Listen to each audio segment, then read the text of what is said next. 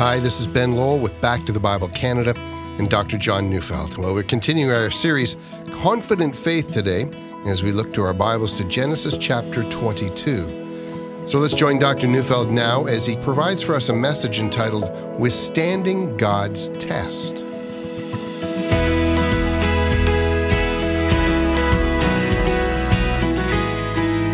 Those of you who know me know that I'm a motorcycle enthusiast, big time.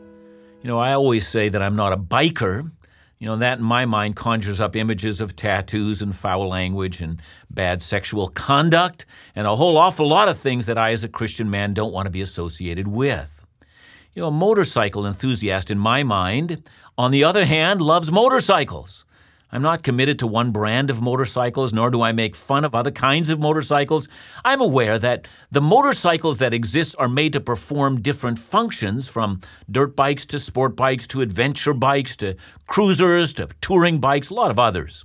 I find them fascinating, and I've ridden motorcycles for many years now. A number of years ago, I watched a television program which showed the creation of the Harley Davidson V Rod, which was back then an innovative new generation in Harley Davidson's motorcycle lineup. It was supposed to attract a, a new generation of Harley Davidson riders. Well, what fascinated me about the program was not that it took some two years to create the motorcycle. I mean, that's normal. A lot of design goes into a number of bikes.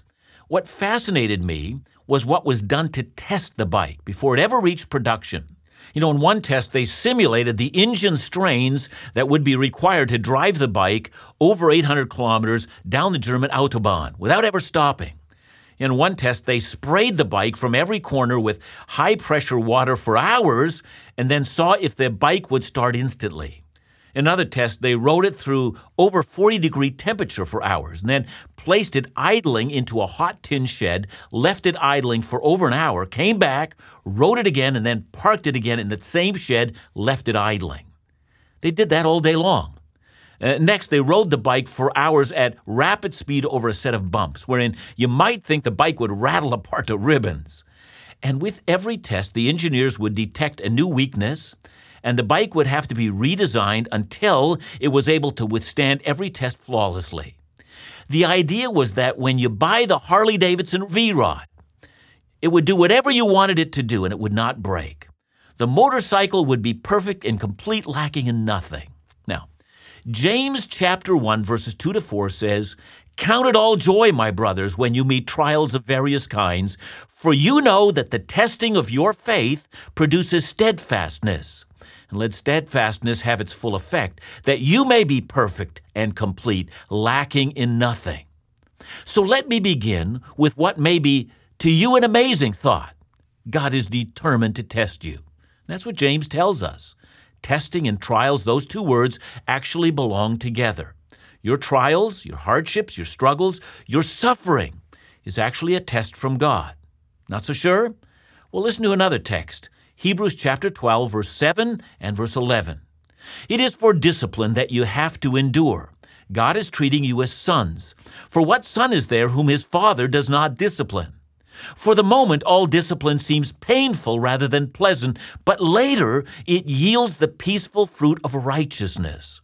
Or listen to James chapter 1 verse 12. Blessed is the man who remains steadfast under trial, for when he has stood the test, he will receive the crown of life.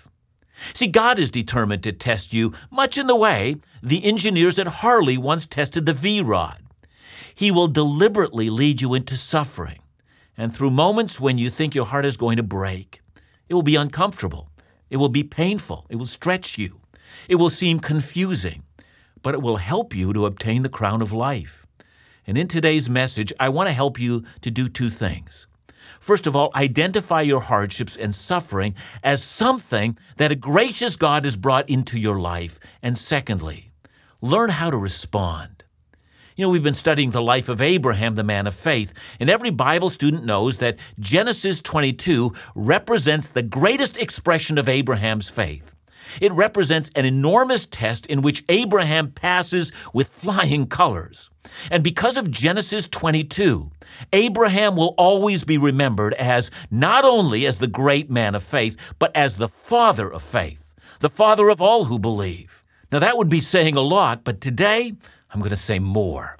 Genesis 22 will help you understand and successfully withstand and succeed in your own moments of testing. Genesis 22 is a manual of what to do when God tests you. You must learn this text. It's essential for your Christian life. So I'm reading Genesis 22, verses 1 to 2. After these things, God tested Abraham and said to him, Abraham, and he said, Here I am. He said, Take your son, your only son Isaac, whom you love, and go to the land of Moriah, and offer him there as a burnt offering on one of the mountains of which I will tell you. See, our passage opens by saying that God tested Abraham. Let us be clear in this testing is not temptation. Temptation, says the book of James, is what Satan is all about. He wants to entice us to do evil. Testing is what God is all about. He wants to prepare us for holiness and life with Him in eternity. He wants our faith to be perfect and lacking in nothing. And that's the point. God deliberately tests His people. Now, let's look again at this passage. God tested Abraham. In the last chapter, in verse 33, when Abraham was realizing that all the promises of God were coming true, he came to realize that God had revealed himself as El Olam, the eternal God the one true God, the God who is from eternity past and into eternity future. All that God speaks is because He, the only true God, exists beyond time. And therefore, when He speaks of a future event, it's because He's already been there. And I make a point of this because some liberal commentators feel that Abraham would have thought of sacrificing Isaac because this was a common practice among some of the pagan religions at that time. The idea was that the gods produced fertility and, and therefore had a right to demand something back from what they produced. That meant that they could demand the firstborn as an offering. Now, just so that we're clear here, everywhere in the Bible, the idea of sacrificing children to a deity is called an abomination. It's an inherently evil practice. It's associated only with those who practice wickedness. And the God of Abraham had nothing in common with those deities. It is this that makes this command so startling. We know the end of the story, but let's take some time to just imagine this from Abraham's perspective. Listen to what God says. First of all, take your only son, he says. We know that Ishmael is his son, but God has sent him away. He's not going to come back. Ishmael has found life apart from Abraham. He's not coming back. Isaac is probably now somewhere between 15 to 20 years of age, and it has been years, and Isaac is his only son. Secondly, God adds, the one whom you love. So we know the old man loved Isaac. He loved him because the boy represented the reason he left his country. That boy was everything he had ever wanted from life. That boy was a fulfillment of the promise of God. It would have been a small thing to sacrifice himself for the son. But no, this was to be the other way around. All of this must have filled Abraham with confusion. Tests are like that, you know. They never make sense when we go through them. We encounter death and our hearts cry out, Why? We lose our health, or we lose our business, or we lose our standing in the community we lose a spouse or a child, we lose something, and we're tempted to shake our fist at God and demand that He give an accounting. Or we may end up like Job's wife, who simply counseled her husband to curse God and die. Have you ever taken a class, perhaps in high school or university, in which you ask the student who's taken the class, what are the professor's exams like? You asked because you wanted to know what it would take to pass. How much study? What are the things that matter to the professor? Well, in the same vein, you should ask, What does God who tests me want of me? Are his tests tough? Do you think they are?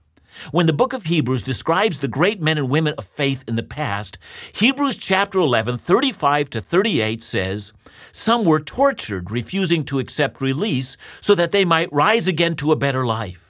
Others suffered mocking and flogging and even chains and imprisonment. They were stoned, they were sawn in two, they were killed with the sword. They went about in skins of sheep and goats, destitute, afflicted, mistreated, of whom the world was not worthy. Now, to be faithful to the Scripture, God arranges the testing of each believer. He, as it were, is tailor making our testing so that it would fit directly to us. And so, for that reason, it does absolutely no good to complain that our testing is too heavy or that it's too light, even.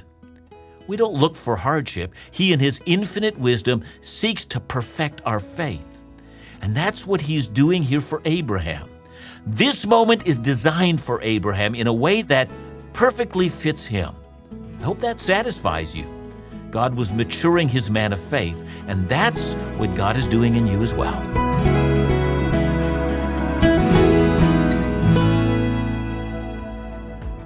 As we begin 2018, we want to thank all of those who support the ministries of Back to the Bible Canada as a partner to Tell monthly partner. Your regular commitment allows for the essentials of ministry to take place, and we're so grateful.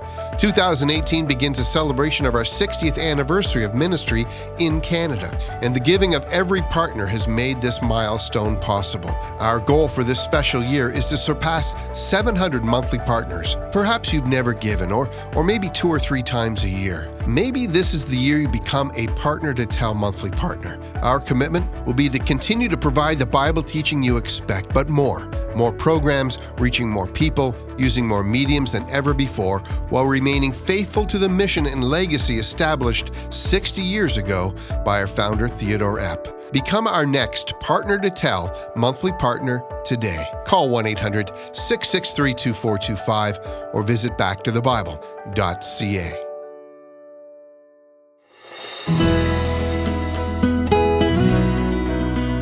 I want to speak about how to pass God's tests. Genesis 22 represents Abraham's finest hour. In the past, we have seen him in moments of faith and in moments of failure. But now, God reveals in Abraham something that looks like pure gold. God has been molding him, and this test shows us that Abraham is a shining example of a man of faith. I'm reading Genesis chapter 22, verse 3. So Abraham arose early in the morning, saddled his donkey, and took two of his young men with him and his son Isaac.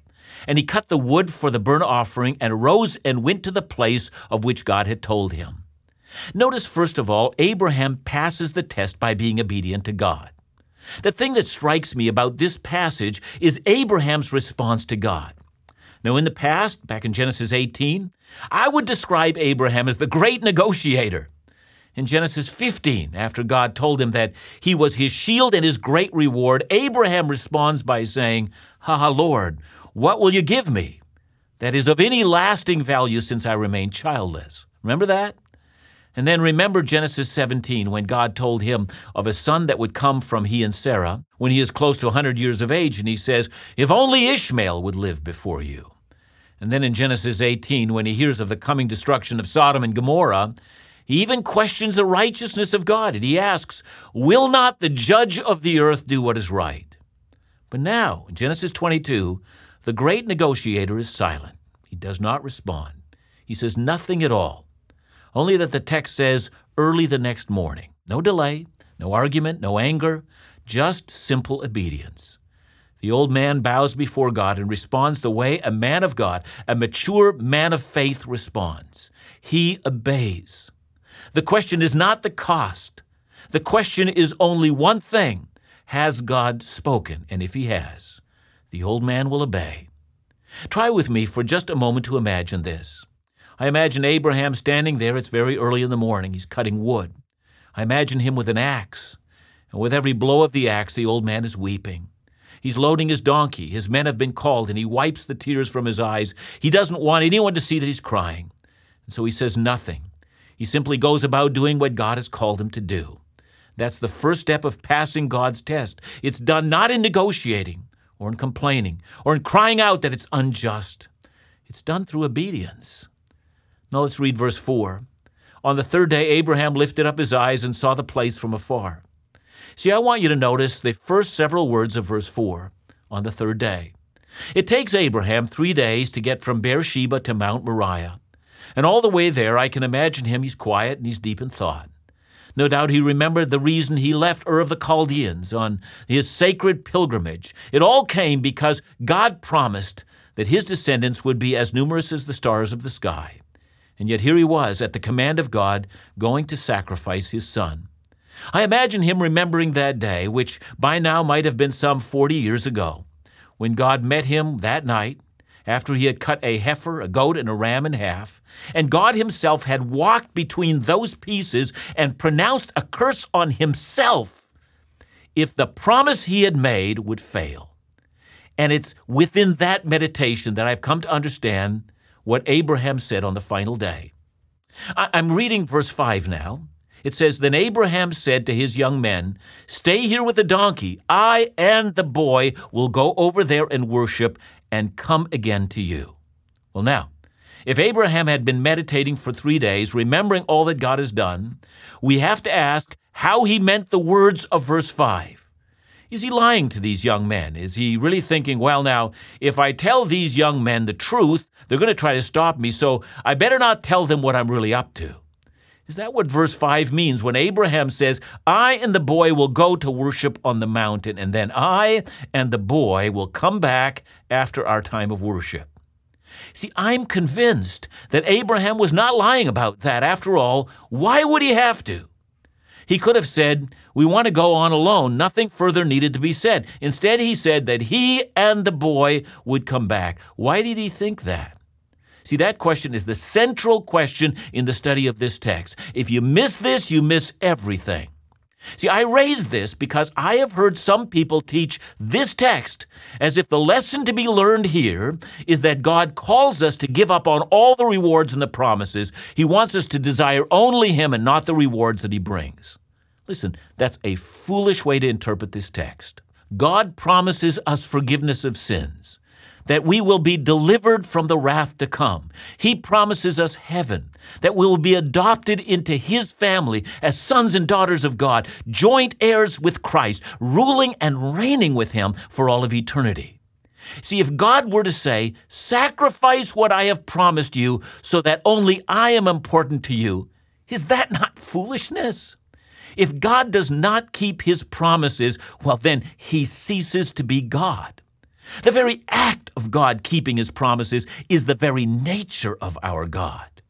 Because if God promised Abraham that he would give his seed this land, and even reinforced it with a covenant stating that he himself, the great God of heaven, would be torn apart like those animals if this covenant failed, then if that were all true, and Abraham knew it was true, then that must have meant that either Abraham and Isaac would together come down from that mountain, father and son together, or the very universe itself would cease to exist. Listen to what the writer of Hebrews says in Hebrews 11, 17 to 19. He says, By faith, Abraham, when he was tested, offered up Isaac, and he who had received the promises was in the act of offering up his only son, of whom it was said, Through Isaac shall your offspring be named. He considered that God was able even to raise him from the dead, from which, figuratively speaking, he did receive him back. Did you hear that? The reason Abraham said what he did to his servants, says the book of Hebrews, is because he knows that God simply can't make a promise and then turn his back on the thing that he has promised. That's not possible. Instead, God will have to raise Isaac from the dead. And that, that conclusion is the conclusion of a man of faith. No doubt. That's what Abraham had been meditating on those three days as he walked along with his son. He must have been meditating on the nature of God, El Olam, the everlasting God. That's who God is. And so we have seen Abraham obeying God in faith and believing that no matter what God demands of him, he can obey because one thing is never in doubt, and that thing is the promise of God. Heaven and earth may pass away, but the word of God will not fail. And it's here that the story becomes altogether amazing. Isaac is carrying a bundle of wood on his shoulders, and they're climbing Mount Moriah. So let's read the text. I'm reading Genesis 22, verses 6 to 8. And Abraham took the wood of the burnt offering and laid it on Isaac his son. And he took in his hand the fire and the knife. And they went both of them together. And Isaac said to his father Abraham, My father. And he said, Here I am, my son. He said, Behold the fire and the wood, but where is the lamb for a burnt offering? Abraham said, God will provide for himself the lamb for a burnt offering, my son. So they went both of them together. You know, when Isaac asks, Where's the sacrifice? Abraham answers, God will provide it. Again, as before, I don't think he's lying. Whether Isaac is the sacrifice or some other option is found, God will provide. The truth is, Abraham is trusting. And then comes the most amazing story of all. Abraham builds the altar and then takes and binds Isaac to it. You know, I'm going to deal with the significance of that tomorrow, no doubt. It would have been a small thing for Isaac to resist his father, but he doesn't. He, like Abraham, is completely silent. And then in the final act of faith, Abraham lifts up his knife, not just in obedience, but in faith, to bring it down onto his son. But as I've said, the significance of that moment is so great that I'm going to do an entire sermon on that one event. But now let's make application and bring this account into our world. In all of our tests, this is what God is looking for. He wants a man or a woman who will simply say yes to him at every point and at every moment. Don't ever refuse his will. Obey the word of God regardless of the cost. Obedience will test you, and some, many, indeed all believers have felt that obedience bears a great cost. But it is God testing us. And secondly, think about what obedience means within the scope of God's truth. If God has promised never to forsake you and even to work everything out for your long term good, then does the present moment of trial mean something other than that? Think about it, not from a secular perspective, but from the perspective of a God bathed world. And finally, just trust, just believe, just know that heaven and earth will disappear before any of the promises of God would fail. That's what's required to pass God's tests. And if we don't respond in that way, God will continue to test us until we learn. That's because God loves us and wants to perfect us, preparing us for eternity.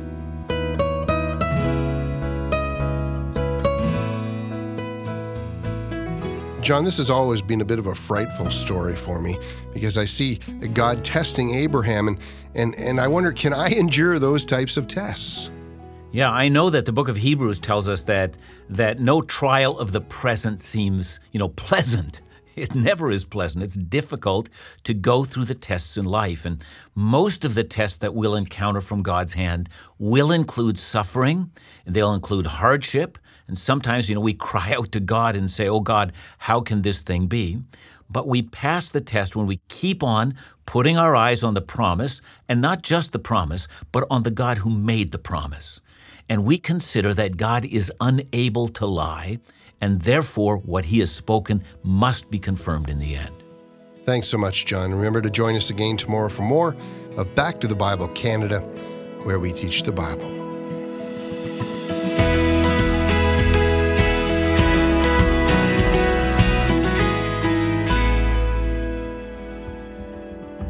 Do you ever wonder how your giving to Back to the Bible Canada makes a difference?